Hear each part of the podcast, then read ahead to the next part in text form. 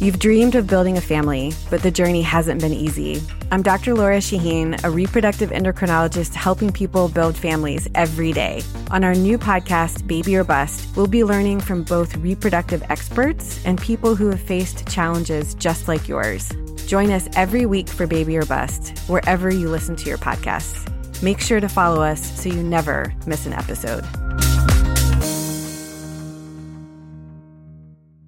All right, the divisions have been decided. Champions are about to be crowned and legends born, like Taylor Heinicke. But what about you? What's in it for you? I know. It's your time to win in the NFL playoffs. You've waited and watched all year. Maybe your team had a good season. Maybe your team had a bad season. How about you have a winning season in January? My bookie, the industry's leading online sports book and casino, and it's not hard to understand why. Thousands of lines to bet on your favorite sports NFL, NBA, college basketball. Check, check, check. MMA, soccer. Check, check. They've got all the latest odds period. Take advantage of MyBookie's prop builder and live in game betting, where every single run, throw, basket, touchdown is another chance for you to put cash in your pocket. Visit their mobile friendly website today and get your deposit matched halfway up to $1,000. Just use promo code CZABE when you make your first deposit. Charlie, Zulu, Alpha, Bravo, Echo. The best part is they make it simple with a variety of ways to deposit, including credit card, bank transfer, Bitcoin, and more. Whether you're at home or on the go, your laptop or on the phone, it's not too late to make your New Year's resolution a resolution to get paid on the games you knew were going to end up the way they did. Bet, win, and get paid at MyBookie. Today on the CzabeCast, there are sports miracles and there are sports miracles. And for once, the Minnesota Vikings are on the right side of sports fate. Full breakdown of the Saints' meltdown in Minneapolis. The Jaguars roll into Pittsburgh and roll over the Steelers. Should the Patriots be scared? And Philly is still alive with Nick Foles. Will it be good enough come Sunday? All that and who punched the World War III alert button? You got a half an hour or more to kill, then buckle up and let's go.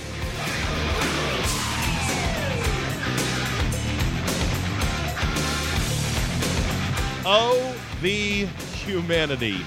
Can you imagine being in the shoes of poor Marcus Williams? We'll talk more about him in just a sec. Poor, poor Marcus Williams. The Vikings win in spectacular fashion over the New Orleans Saints as we head towards Championship Sunday in the NFL. Hello and welcome and happy Martin Luther King Monday, everybody. Thank you for joining me here on the CzabeCast. We have Steve Buckhantz, our buddy from the Washington Wizards, longtime play by play man. He's going to break down all three calls of that game and of the clinching touchdown by Stefon Diggs, which is being called like the headlines that I saw uh, Skol Blooded or Diggs-tany is another one. It's uh eh, it's kind of creative. I kind of like those headlines. Uh, Darren Rovell on Twitter always elicits people to say, "What's your best headline?" And when you crowdsource good little kitschy tabloid headlines, uh, you get some pretty good creative suggestions there. That said, man, watching that game, I was, I had that feeling. I had that feeling in the pit of my stomach, that sick feeling, that, oh my God, I can't even imagine. You know, watching uh, Kai Forbath line up for that uh, field goal to put the Vikings ahead. And by the way, thinking he's an ex Redskin kicker. You ever notice, Redskin fans, seems like all of our ex kickers go on to greatness somewhere else, just about all of them, except for, you know, Hepner and Husted and those chumps from back in the back in the Spurrier days. But still, it's like every ex girlfriend you've had it now takes up Pilates and gets a, a boob implant, uh, boob implants, and you're like, God, she's hot now. What? Why did I break up with her? Well, we broke up with Kai Forbath because he couldn't hit anything over 50. Did it look like he had problem with his, problems with his leg in Minnesota? Uh, no. So I'm sitting there and I'm getting sick to my stomach watching this. And I'm thinking, why am I sick to my stomach? I don't care. Like, I'll be a little bit sad for Charge if there's another Viking calamity, which it looked like there would be. But otherwise, why do I care? And then it dawned on me, man, if my team, the Washington Redskins, were to ever climb up to this level and have a game like this, I, I, I don't know how I'd handle it. I have no idea. And you know what? We're very much out of practice because we have not been to a championship game since 1991. That's 26 plus years, 27 years, depending on how you count the years. It's been forever and a day. In fact, Jean Jacques Taylor for 103.3 FM in Dallas covers the Cowboys, just sketched out a little, uh, little piece of graph paper the key elements the, the key markers of success in the NFC amongst the 16 NFC teams. He was mainly doing this to point out how futile Dallas has been since the uh, post three years and uh, three titles in four years run under Jimmy Johnson, then Barry Switzer. So he picked 1996 to John Jock. 1996 as a cutoff point. That's 22 years. It's arbitrary, I'll grant you that, but it's still 22 years. And he did the following, you know, markers: 10 win seasons, division titles, championship game appearances, and playoff appearances. And of course, Dallas is not very good in many of these categories, although they do have nine playoff appearances, the Cowboys in that span, which is, you know, well above the median number of playoff appearances. They don't have any championship game appearances, though, the Cowboys, since 1996. Neither do Detroit, and neither does the Redskins. Zero, zero, zero. Here's a factoid. Only uh, of the three teams, okay, so Dallas, Detroit, the Redskins, we all have zero championship game appearances. The uh, every other team has two. Every other team has at least two, and we're stuck at zero with the Cowboys and the Lions. So we, we've just we've never been at this level. I wouldn't know how to handle the pressure, the nerves, the excitement. It would, I'm sure, tear me up inside. Division titles. Oh, by the way, Redskins have three division titles. That is tied for second fewest. Detroit has zero, and uh, Arizona has three and that's pretty sad. 10 win seasons. The Redskins only have three. That is also second fewest. Detroit only has two 10 or, or more win seasons. The Redskins have three. This is since 1996. And then playoff appearances. Redskins have five. That is also tied for second fewest in the NFC with Arizona, who has five. The fewest playoff appearances in that span, the Chicago Bears with four. But at least the Bears went to a Super Bowl albeit with Rex Grossman in that span. All told, the Redskins are easily the bottom of the NFC in any measure, in a combined measure, however you want to cut it, since 1996. And with that happy news, let's move on to the game yesterday. Holy shit. What are you thinking, Marcus Williams? This play will be debated for a long time by a lot of people. And I heard the excuse, and I'm going to call it an excuse because that's what it was, offered up by Jimmy Johnson right after the game, which is Marcus Williams was in basically don't commit a PI mode of defense. And he actually avoided the hit on purpose. Others are not so convinced. Others are saying, nah, nah, it looked like he just launched at Diggs to make a blow up play and mistimed it and missed his launch and missed him entirely. I don't know. Williams is a very good rookie, and they were praising how good a season he has had. They think he's going to have a good career. This could leave a definite scar, though. I I don't know. I think he had to have been trying to avoid the guy at the last minute. He was unclear, Marcus Williams, in his comments after the game, and I give him full credit. He faced the music. He answered questions. His eyes, of course, were all red and bleary. Uh, he broke down in tears in the locker room afterwards for letting his team down. I think he probably realized at the last second, oh shit, oh shit, I'm too quick. I'm here. I'm about to nail the guy. They're definitely going to call this PI. Let me try to dive and avoid him, and maybe he'll drop it. Maybe somebody will tackle him. Next thing you know, he's wiping out his own teammate, and Diggs stays in bounds. Diggs puts one arm down to stay upright, and the rest is history. I do feel bad for Marcus Williams. Maybe as I get older, I get softer, and I – say to myself, oh man, these guys are human beings too. But then the other side of me says he is an NFL player. He's a pro player. He should know how to play that play. That's not a complicated play if you're the safety on that. Somebody's got to be the deepest deep, and somebody has to say, no matter what, I'm going to tackle any receiver who catches it in bounds because if I do, I win the game. Because with 10 seconds left, there's no way an inbound play that ends in a tackle that they can get up and get a snap off and spike the ball. The game's over. It's 10 seconds left. So he's a pro. Fuck him. Make the play. You're getting paid, you dummy. The other thing that I always think of, secondly, after I feel bad for players that have screwed up badly, like, you know, Blair Walsh or uh, Brandon Bostick, who botched the onside kick for the for the Packers against the Seahawks, or um, pick anybody, or Rahim Moore for the Broncos, who let uh, Jacoby Jones get behind him. I always say, okay, as much as I feel bad for him, do you know what he might have been saying all game long? And to that I go, no, no, I don't. Imagine if you were to hear the soundtrack from the entire game of Marcus Williams mic'd up.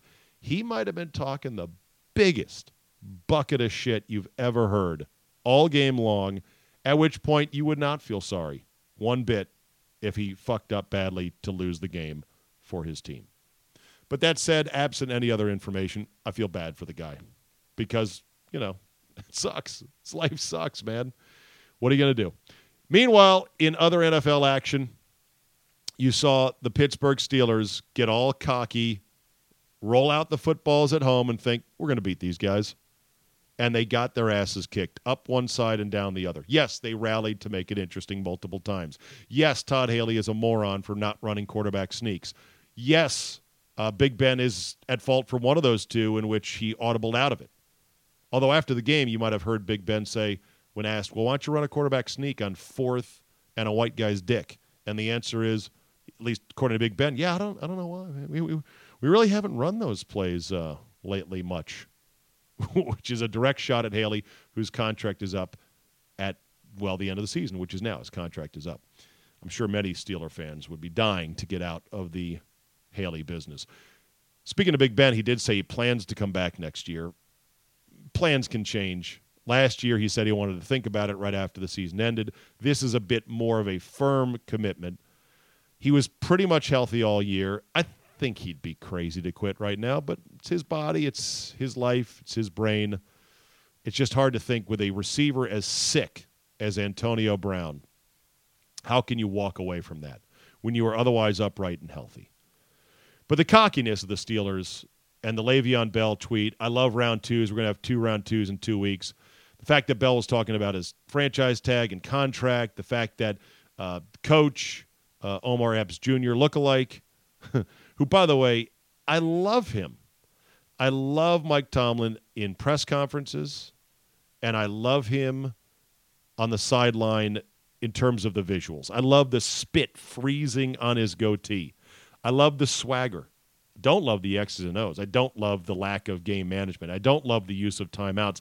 I don't love a million things about him as a coach when it comes to actually winning games. In the locker room, motivator, press conferences, A plus. Everything else, I mean D. It's not good. He is not good when it comes to winning games, and any Pittsburgh fan, I think, just about any Pittsburgh fan would back you up on that. So the Steelers go down in flames as the Jaguars move on to New England as possibly one of these teams and the prototype to beat New England with Brady and Belichick at their place in the playoffs. Power running team, great defense. You can even have a mediocre quarterback like a Joe Flacco or a Mark Sanchez and get the job done. Because those are the three teams who have beaten the Patriots at New England in the playoffs. Did you say three? I did say three. The Ravens twice. So two franchises, three teams, two different Raven teams went up there and beat the Patriots at their place. In fact, they would have beat them three times if not for a drop touchdown in the end zone and a Billy Cundiff choke from about 19 yards. Another guy that lives in infamy. Patriots are minus nine in that in that game. I, I, would lean Pats right now. I can't see Tom Brady losing to Blake Bortles, and I know. Could you see Tom Brady losing to uh, Mark Sanchez or or Joe Flacco? And the answer is no, but this is different. This is different. I I have a hard time believing the Patriots are not going to handle business and handle business comfortably. And then you're going to see the possibility. Let's imagine this. So the Patriots could have done a playoff two step at home of Tennessee and Jacksonville, and then play a Eagles team with Nick Foles at quarterback. Talk about a low road to the playoffs, an easy road, or to the Super Bowl. But that hasn't happened yet, so let's not get carried away. Vikings, by the way, are minus three and a half on the road at Philadelphia. It'll be, you know, uh, Keenum versus Foles, and for every Redskin fan that says, "See, you don't need a great quarterback. You don't have to pay a lot for a quarterback. Look at these two teams." That is the dumbest fucking logic ever. And I hesitate to even call it logic, but I will say it is fucking dumb. Keenum and Foles were not the starters going into the season. Keenum is playing lights out this year. I'll give him that. But the Vikings are the best all around team in the NFL. Best coached, best in just about every phase. And Keenum has been balling out. So I give him credit for that. But he was their third stringer. Get out of here with that nonsense. And Foles, Foles may well shit the bed yet. Just wait. Played well enough against Atlanta. Did all the right things. Was not spectacular. Is super windy. But don't start selling me. See, we should let Kirk go because you know we don't we don't need a good quarterback. Why spend so much on a quarterback? That's like saying you know one unusual thing has happened once. Oh, I'm going to now use it as my absolute lodestar of truth in life, and I am I'm going to change everything else I know. I'm going to forget everything else I know about the NFL or life because, hey, one, you know, remember that time that Foles played Keenum? Oh, we don't need a quarterback, at least not a good one. We're not, we're not going to pay a lot for this quarterback. Ridiculous. Pats minus nine, Vikings minus three and a half. My Monday lean is I'll take the favorites. I know. Johnny Square player. I just don't see it. Oh, by the way, my picks last week were pretty, pretty good. 3 0 and 1 against the spread. I did push the Saints and Vikings game. And then I boffed the overs, uh, biffed the overs, boff, biff. That's why I don't take over unders. I'm terrible. One and three at the over unders. Okay. Will it be enough? Uh, I, I, mentioned uh, Jaguars rolling to Pittsburgh, got that. Uh, the Patriots scared. Yeah, maybe a little bit. Philly still alive with Nick Foles. Will be good enough against the Vikings? My hunch is no, no, it, it really won't. Uh, Atlanta was. Atlanta did not Atlanta kind of reverted to what they had been for the back half of the season, which is a very predictable, boring offense. And they still had a chance to win at the end of the game with a first and goal, and they took four shots and they blew it. So, good win for the Eagles, but let's not get carried away. I think the Vikings are a markedly better team. And I think now that they have escaped the sword of Damocles, they have escaped death row with that miracle win. I think they're no stopping them. They're the team of destiny, and they're going to the Super Bowl. So, the extra point rule, I want to talk about this real quick. It is the stupidest thing ever because you're, you're asking a team like the Saints to come out of the locker room for something that is utterly meaningless to everybody. And for those that say, well, Vegas, it's Vegas, man, Vegas wants it. Vegas doesn't give a shit either way. As many guys that got fucked by the non extra point kicking on a five point spread than when they might have had the game either at four and a half, five, or five and a half, as many people got boned by that just about as many benefited. Now, sometimes t- a book will have a large amount of money on one side versus the other, but that does not mean that they are obsessed with, we've got to kick this out. Mike Pereira said that the rule for kicking an extra point when a game has hit zeros in regulation versus not kicking the extra point when you win by a touchdown in overtime is because a point differential used in tiebreakers to get into the playoffs but this is not the regular season. So why, uh, why, why would you make them come out of the tunnel when even a blocked extra point or a returned two point conversion for two would still not change the score? Why? Because the NFL is stupid and they're full of bureaucrats and they have not cleaned up this wrinkle, and they should. And by the way, they can clean up the wrinkle in the regular season by just saying that, you know, writing the rule as follows. When a team wins with a touchdown as the clock hits zero, if they choose to, they may refuse to choose or they may refuse to kick the extra point at any time. Or, no, how about this? Any team scoring a touchdown may refuse to kick the extra point with no penalty at any time. And yes, if that affects, if that one point affects point differential on the ninth tiebreaker in the regular season, too fucking bad. Who cares? All right, before we get to our guest today, um, replay. You want to talk about replay here? Nah, it's too much to get into it. Although I did on Twitter for a bit, in which, uh, you know, of course, the pro replay people, after one good replay overturn, were coming out of the woodwork after many other tedious, stupid, boring, and pointless reviews that bogged games down all weekend long they came out and, of course, supported replay. And uh, one guy, uh, Dan Worthington, uh, who I believe works for Bleacher Report, good guy. I met him at the Super Bowl last year. Dan is a staunch pro replay guy, and he said that you know replay's got some cleaning up to do. I love all the pro replay together. I got some cleaning up to do, but overall, it's a net positive. And besides, he said, "Oh, I made the point about you know the the false start that really hurt uh, Atlanta. No, it was uh, the Patriots. Patriots, yeah, the, the the Patriots Titans game. The Titans were never winning the game, but still, that false start on the punt that turned into encroachment after they picked up the flag. That was huge, big call, not reviewable. Offensive pass interference on Decker. It's a judgment call, not reviewable. Other things, not reviewable. And so that was my point about it's so dumb. You have some things you can review, some things you can't. Dan Worthington said, yeah, but the ones that they're reviewing are all objectively viewable or something to that effect, that they, they, they are non subjective calls. And I said, non subjective? You kidding me? I said, what is a catch is now a subjective experiment. And Dan had an answer for this. I would disagree with it highly, but I found it creative. He said, yeah, but Czabe, the league doesn't have any confusion as to what a catch is, or the league doesn't have any subjectivity. Or he said, no, this is it. Quote, there's no subjectivity in the league's eyes on what is a catch. I, I, I thought to myself, I said, this is like, do you have a drinking problem? I say I don't. My wife says I does. So my wife says I does. My wife says I do. Who's right? Well, objectively speaking, I only drink two mixed drinks a night, three out of five nights during the week, or three out of seven nights of the week, and maybe three at most. I don't break shit around the house. I don't vomit in my bed. I wake up the next day and get on with life. How's that a drinking problem? Maybe your wife says, you should dial it back just a bit. All this weekday drinking. I don't like that.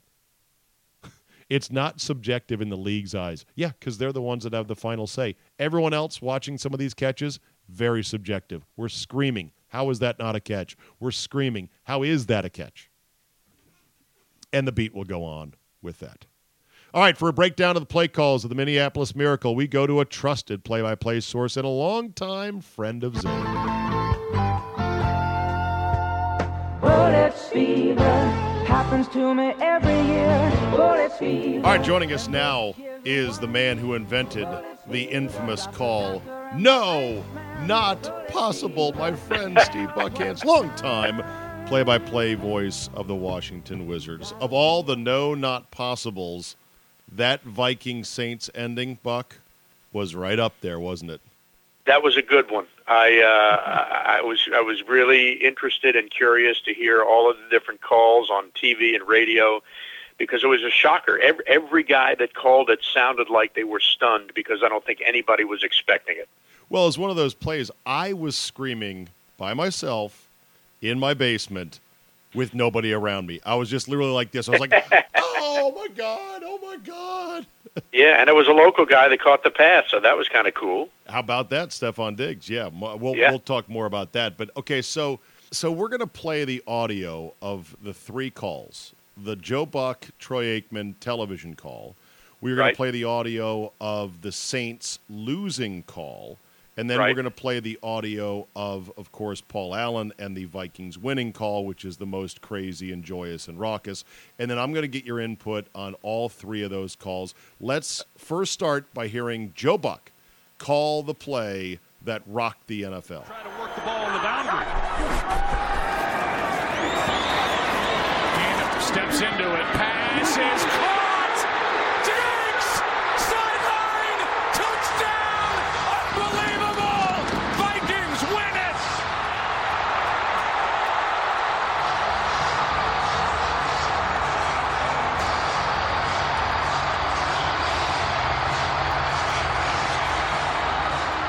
right, Buck. Now that you've heard it, what, what kind of grade would you give Joe Buck on a moment like that?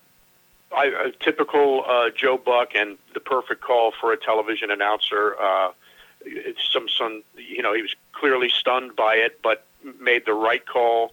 Uh, didn't get too wordy.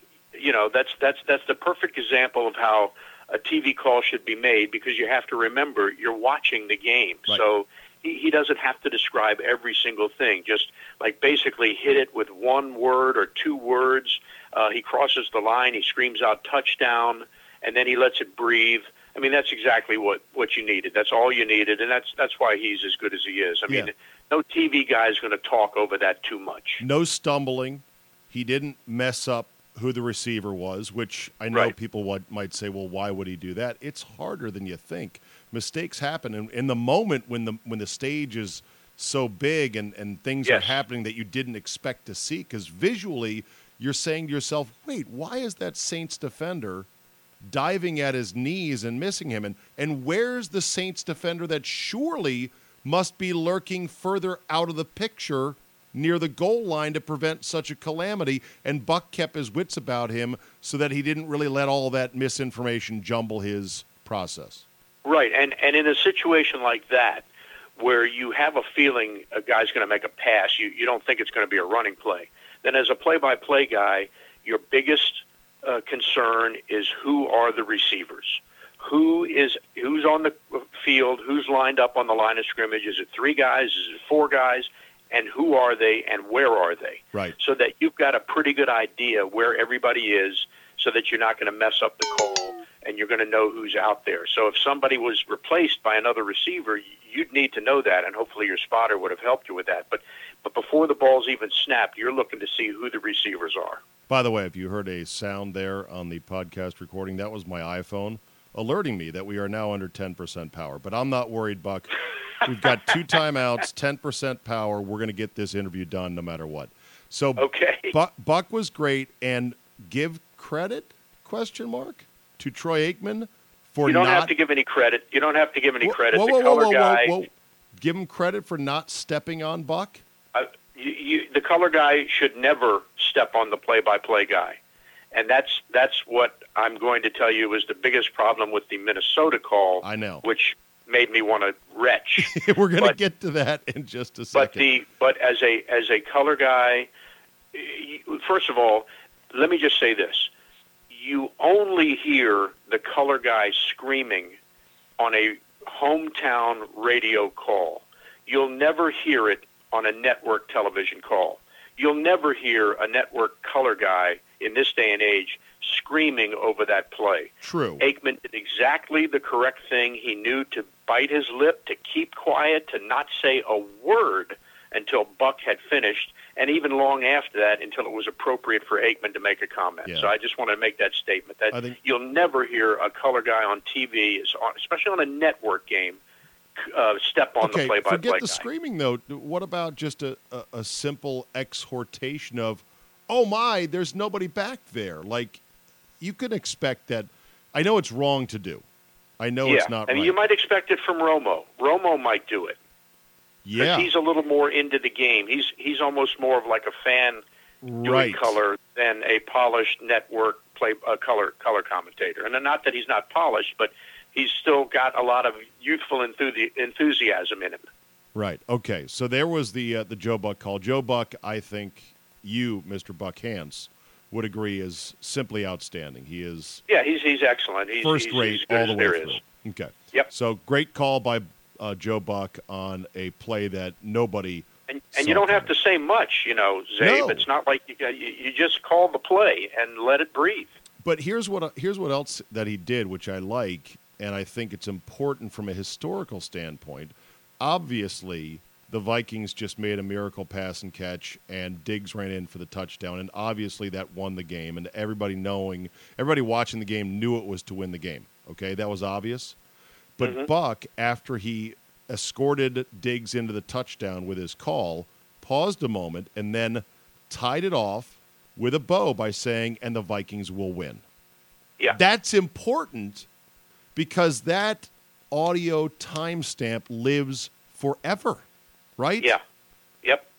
And you know, I mean that but that's what he should have done. Clearly he looks up and he sees that the clock is what at 0 or no time on the clock and the game's over. They won it. So yeah, you got to put the exclamation mark on there, no doubt about it. But that like that's something that I think a lot of fans don't appreciate is that that's a very important thing that the play-by-play guy must do not only in the moment but also just for the rest of time as that TV highlight is played.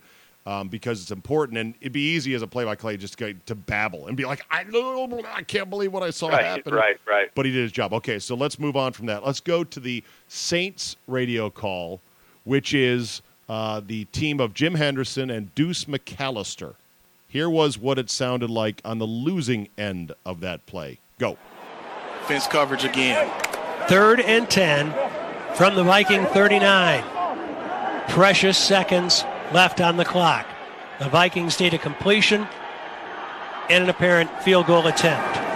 Here's Keenum dropping, looking, throwing near sideline, and it's caught by Stefon Diggs. He's going to take it inside the 15, 10, 5. Touchdown on the final play of this game. Are you kidding me? Are you kidding me? He could have came up and just tackled him. He stuck, put his head down, and he didn't step out of bounds, Jim. They're going to review it, but he didn't step out of bounds. 61-yard touchdown strike to Stefon Diggs. Almost looked like the Saints defenders came up with an intent to intercept the pass. Instead, they couldn't get their hands on it. It fell right into the nose of Stefon Diggs. The previous play. The Yeah, he didn't step out of bounds. It looked like it, but he never stepped out. Marcus Williams just he, he, he ducked his head. All right, Buck, I'll let you have at it. You, you know Jim Henderson. You worked with Jim I Henderson. do. We worked in Atlanta briefly together in 1980 at WSB TV before he went to New Orleans, where he then became the play-by-play voice of the Saints for a long time, a lot of years. He's been there forever. So, Okay. uh, yeah, I, I, you know, I've been on that end as well. We all have, where your team that you're calling, and and this is a big-time playoff game, obviously. You know, you're crushed when something like this happens. But he's a professional, and he called the play as a professional, and uh, that's about all you can do. But I mean, was you're it- showing? it, it wasn't too clinical for you. Like from my standpoint, I thought it was a touch flat because what he Yeah, is I mean, as a- witnessing, yeah, it- he is it witnessing a bloody horror show, and it's almost like he doesn't give a crap that it's happening. Well, I didn't get the sense he didn't give a crap. I got the sense that, That he was deflated. yeah, deflated, disappointed. Okay. Now, i now, as a hometown broadcaster, you might have expected him to sound even more deflated. Something like, uh, you know, you know, he's going to score. Oh my God! Can you believe No, that? Not possible. yeah, the Saints exactly. have thrown this game away. That's right. But yeah, that's you could what have expected that. that's what we want and expect, is it not, from our hometown radio, radio play-by-play guys? Right. Well, again, Yes or no? radio. Yeah, yeah, yeah. No, yeah. You could you could absolutely be more dramatic or embellish a little bit more, or however you want to phrase it, uh, because yeah, it is radio. It is hometown radio, and uh, and, and but I, I I got the sense he was disappointed, but I could have also had you know. Uh, this is this is just one of the most crushing things I've ever seen. Kind of a kind of an exclamation. Yeah, Deuce McAllister also was good in pretty much diagnosing right away within seconds about the mistake that poor number 43 made on his attempt to play that pass there and Right. pretty much had it nailed. So that was Right. that was the Saints broadcast. Now we go Right. to Paul Allen and the Mhm. Minnesota Vikings radio network. Paul Allen is the play-by-play announcer. The color analyst is one Pete Bercich. I personally think that Paul Allen is the best in the NFL, play-by-play radio man. Second only to Larry Michael, of course, our own Larry Michael. but Paul Allen is outstanding, and Paul Allen has been on the losing end of several horrific calls, like the touchdown by Arizona, Tyrone Poole that knocked him out of the playoffs, the interception by Favre, which has been played over and over and over again. We played these bites on Friday on the show. The Blair Walsh missed field goal, which I didn't play Friday on the show, but I at least uh, listened to it over the weekend. Here was the call from the Vikings as a miracle fell out of the sky and into their laps. 10 seconds to go. 24 23 Saints. Vikings at their own 39. It's third down. Three receivers right, Thielen left. Marshon Lattimore 12 yards from Adam. Case on a deep drop. Steps up in the pocket. He'll fire to the right side. Caught by Diggs. Stay oh, he God, oh, loose. Oh, my God. At the 30. No 10. Touchdown. Are you kidding me? It's a Minneapolis miracle. Stefon Diggs and the Minnesota oh, Vikings have walked off 51-yard Minneapolis miracle. I can't believe what I just saw, Paul What an unbelievable play. Fans at US Bank Stadium are embracing each other. They're trying to climb into the box box to hug us all. Nobody can find Stefon Diggs. He ran into the tunnel. Unbelievable, Paul. Are you kidding me? They run the deep out route. Stefon Diggs goes up, and Marcus Williams, the rookie, tries to jump over the back of him to break up the throw. The ball is caught, and Diggs is able to take it into the end zone. Look at the Vikings So coaches. this is just right an absolute yes, yes, mistake. Yes, yes. Are you kidding me? Look at these Vikings coaches. Yes. Let's go Oh. to Philadelphia. Paul, when it's your year, it's your year. That's all I got to say. Let's go Stefon to Diggs, what an unbelievable play. It's going to be 48 and drizzly, and we're bringing a purple rain. Now, Buckhantz, tell Yep. us what was wrong with that. Well, I think we all know what was wrong with that, and let me just say that I feel horribly for Paul Allen. I mean, You feel bad for Paul Allen. I feel bad for Paul Allen because he had all these great things, including a you know a Minnesota Miracle, and you barely heard it because the guy stepped all over him. Because Pete I mean, that- God bless oh, him, oh, went you know, crazy God like bless it. him. I mean, look, it's just I understand. And again, you're only going to hear the color guys screaming and yelling and cheering on a home radio broadcast, not on a TV broadcast. That should never happen, and Right. it usually doesn't with a network. But on a home broadcast, you're going to hear that occasionally, and it's a it's a damn shame because uh, uh, you know he ruined the he ruined the call. Ruined the call. And I, when I say he ruined the call, I mean from a play-by-play guy's standpoint, he ruined the call. Paul Allen's probably never going to say that, but it's true. Now, if you're a fan, do you mind it? I don't know. Maybe not. Maybe you don't mind it as a fan. Maybe you don't mind hearing everybody screaming and yelling and two guys that are talking over each other, so now you can't hear anything anybody's saying. Maybe you don't mind that. I mean, everybody got so caught up in the moment, and people Okay. clearly at home realized it was a touchdown, so they were fine. A couple thoughts here. First of all, as a former play-by-play man myself, Buckhantz. UC Santa Barbara, right? That's right, 91 to 94. I, I, I too, I understand exactly where play-by-play guys are coming from. You guys are painting a large painting on a mural, on a three-hour mural, a painting of words describing the action. You spend hours preparing for each game to make sure you can be the best you can be. Some games go better than others, but you want your work to be just that. You want it to be a, a work of radio art so that when the big moment happens, your brushstroke is steady and true and you paint a masterpiece call in a masterpiece yeah, moment. You're missing the, the even the bigger picture, Czabe. Here's the bigger picture. Yeah, we'd all love our calls to be perfect and painted perfect and all that stuff. The bigger picture is this. Nobody benefits from having two people talking at the same time. It just doesn't sound good. Right. And you miss stuff. So that's that to me that's the bigger picture. Okay. Forget about you know what I'm Okay. play by play guys wanting to be perfect. Okay, fair, fair enough about that. But but what Bercich did was basically, as Paul Allen Allen's about to put the brushstrokes on what would have been a masterful Right. call, I've no Right. doubt, Bercich jumped up and knocked the can of paint over and spilled it all over the place at the wrong time. But as a caveat, one last one, on a play of such stunning, unbelievable magnitude, can you blame him? Uh, I, I guess you can't Can blame you? him. I mean, uh, the, the, because he's the hometown guy, so you understand that. So he's cheering and he's rooting for the team, which is perfectly fine. Um, that I, I can understand that happening, but I will tell you this: I've had this conversation with more than one of my color commentator Yeah. uh, partners. Uh, I, I had it early on with my buddy Phil Chenier, uh, and I just said, you know what? It doesn't do anybody, and we do local TV, okay? So we can get kind of excited sometimes, Sure. and the color guy can get excited sometimes. And I just said, you know what? Doesn't do anybody any good for two people to be talking at the same time. I said we want to we want this to be clean. We want it to sound good. I want my calls to to be emphatic and make a statement. And I will make the call. And when I finish making the call, I will shut up and you can talk for as long as you want. And that's what I tell every color person I work with because nothing sounds worse than having two people talking over each other.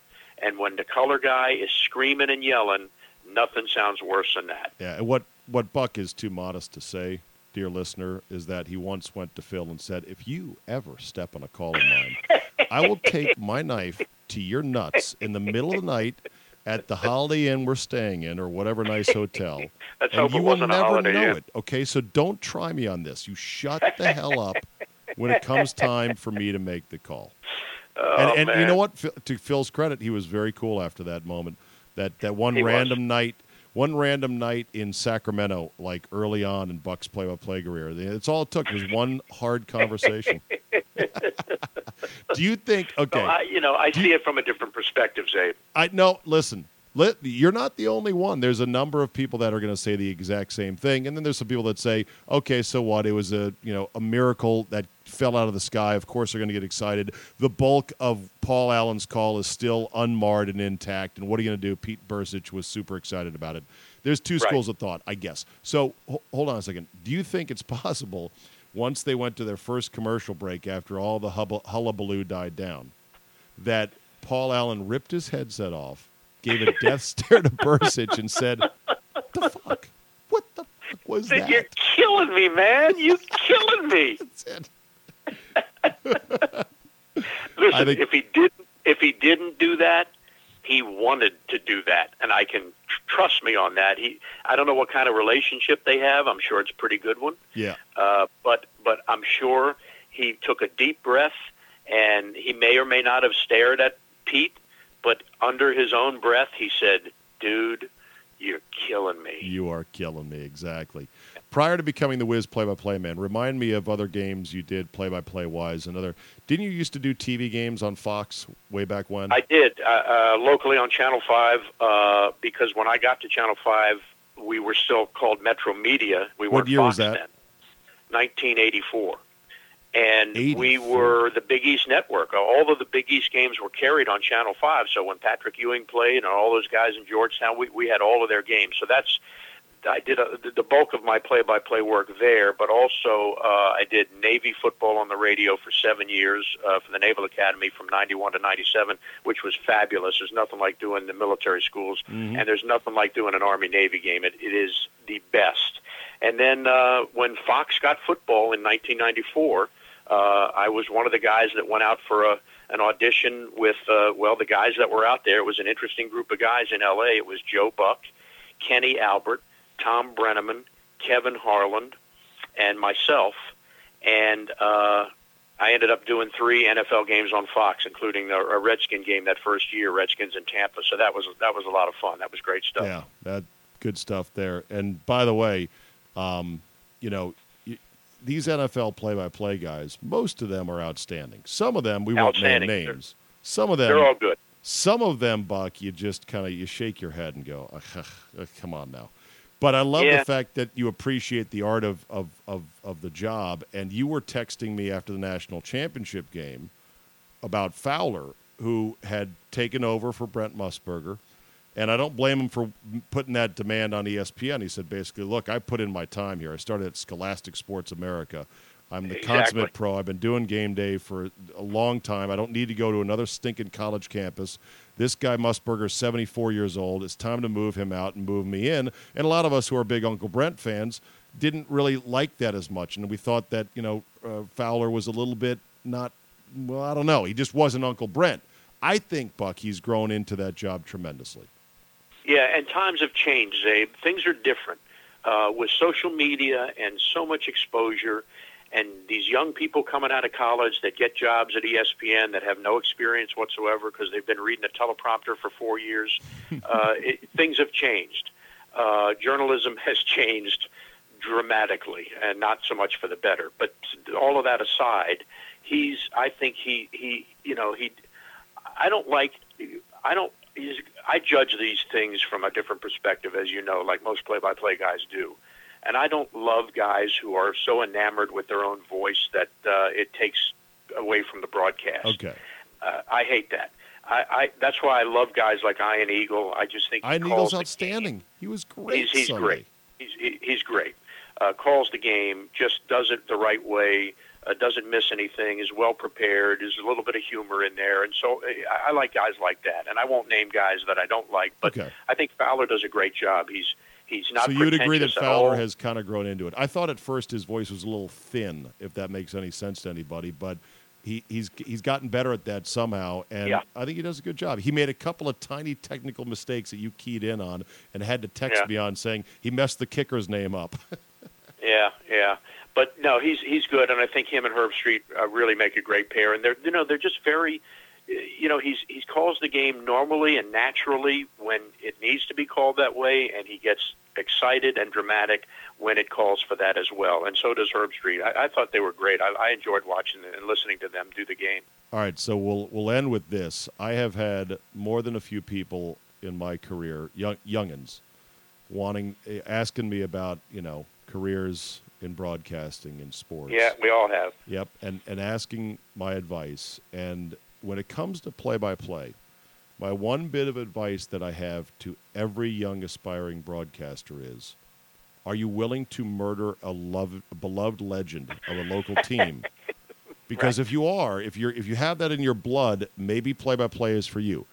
And they look at me like, "What are you talking about?" I said, "I'm just kidding, of course, but these play by play jobs are held in most cases, especially at the collegiate level, by guys who have been around forever, and they are loved by the fan base. And unless short of getting caught with you know a goat in Ixtapa, Mexico, they're not going to lose that job. So it's a tough.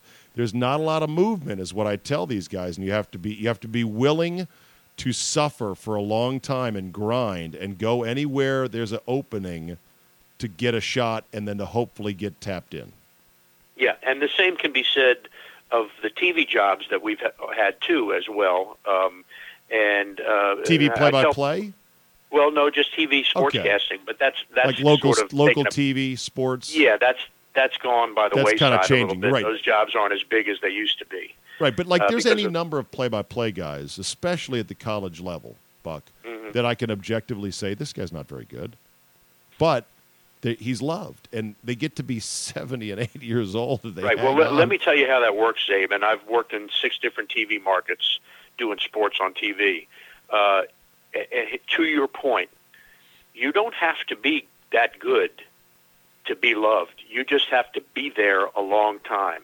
Right. I've heard radio guys and some TV guys in markets, very small markets, that just aren't very good, but they've been there forever and they are immortalized. They're idolized, and so you know longevity. Uh, longevity has a lot to do with popularity. True. And whatever play by play job you're going to pursue in life, you better love, I mean, love the sport that you are covering. Because But you, you got to just, love the sport you're covering. But you, but there's a, also a fine line too. Um, you know, I can remember when I left Channel Five after anchoring sports for 20 years in five different cities on TV to do play-by-play.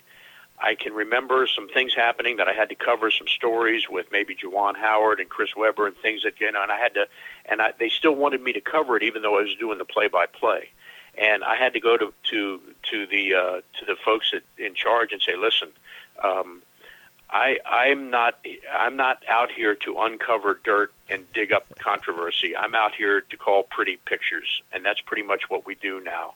You got to be very careful. You got to walk a fine line. You can't denigrate a team. You can't uh, you can't demean anybody.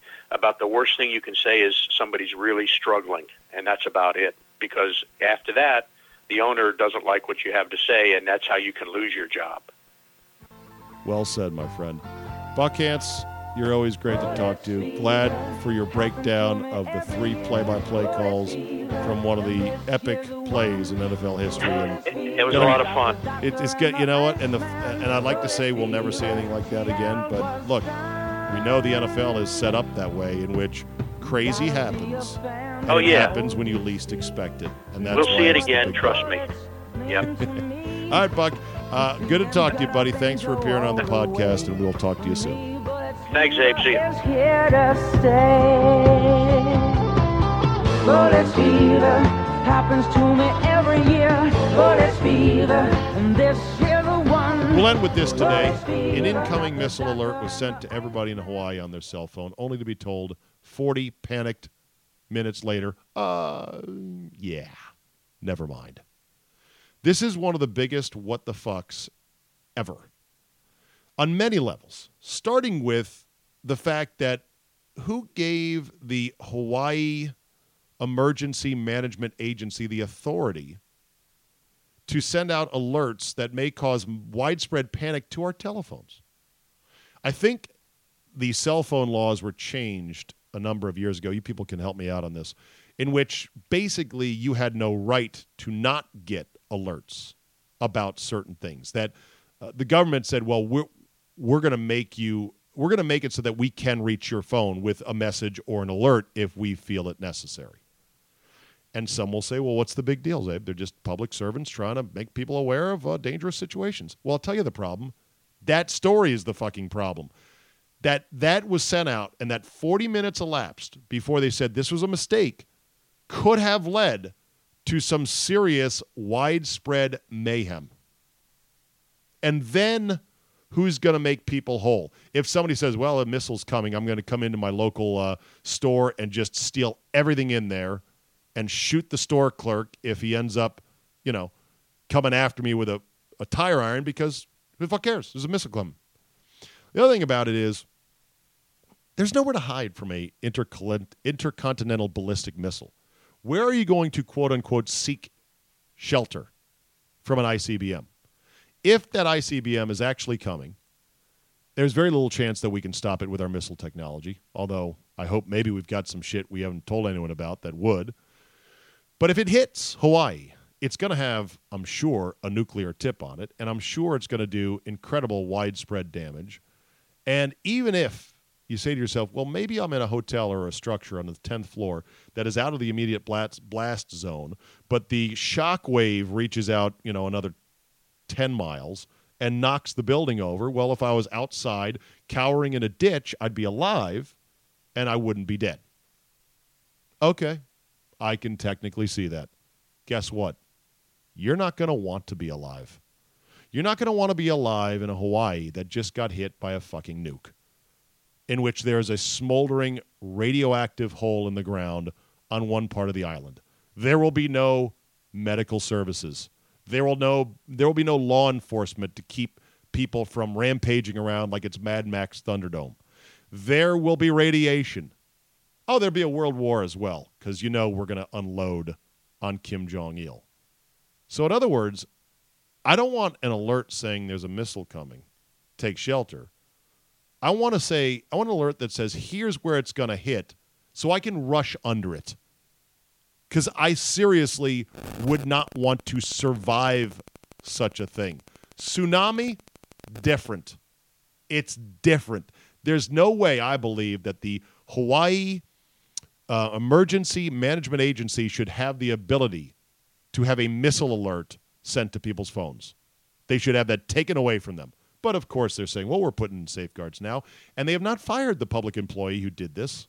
They are reassigning that person man or woman. They haven't named who it is because they say it wasn't his or her fault per se. It's just that the ability to send out that message was apparently a little bit too easy.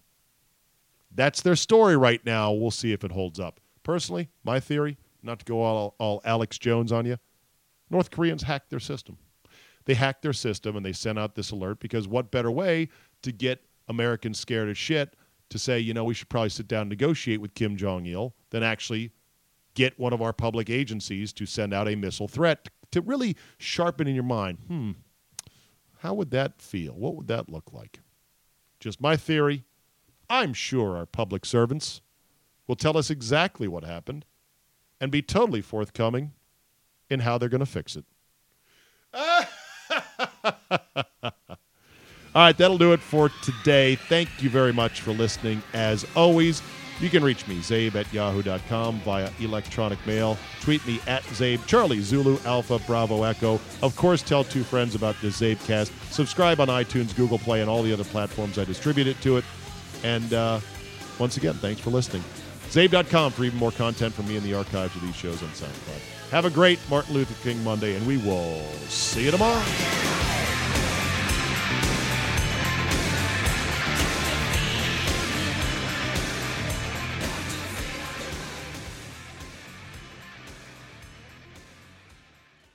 More than one in three people will face cancer in their lifetime. Unfortunately, fear can stop you from getting cancer screening, but it won't stop cancer. Early detection can save your life. Don't wait for symptoms to appear to act. Cancer screening is safe, effective, and accessible for everyone, including free or low cost screening programs. Go to cancerscreenquiz.com now and take the American Cancer Society's two minute cancer screening quiz to find out what screening tests are right for you. Don't wait. Take the quiz, get screened. Go to cancerscreenquiz.com now. Cancerscreenquiz.com. At SheFit, we're tired of hearing new year, new you, fat burning secrets, and lose weight fast. The only thing you need to lose is self doubt. The body you're in deserves respect, love, and support. Support you're not getting from your current sports bra. It's time to experience the only sports bra that actually does its job and outperforms the most popular brands on the market. It's time to feel real support from SheFit. Save $10 today at shefit.com slash 2022.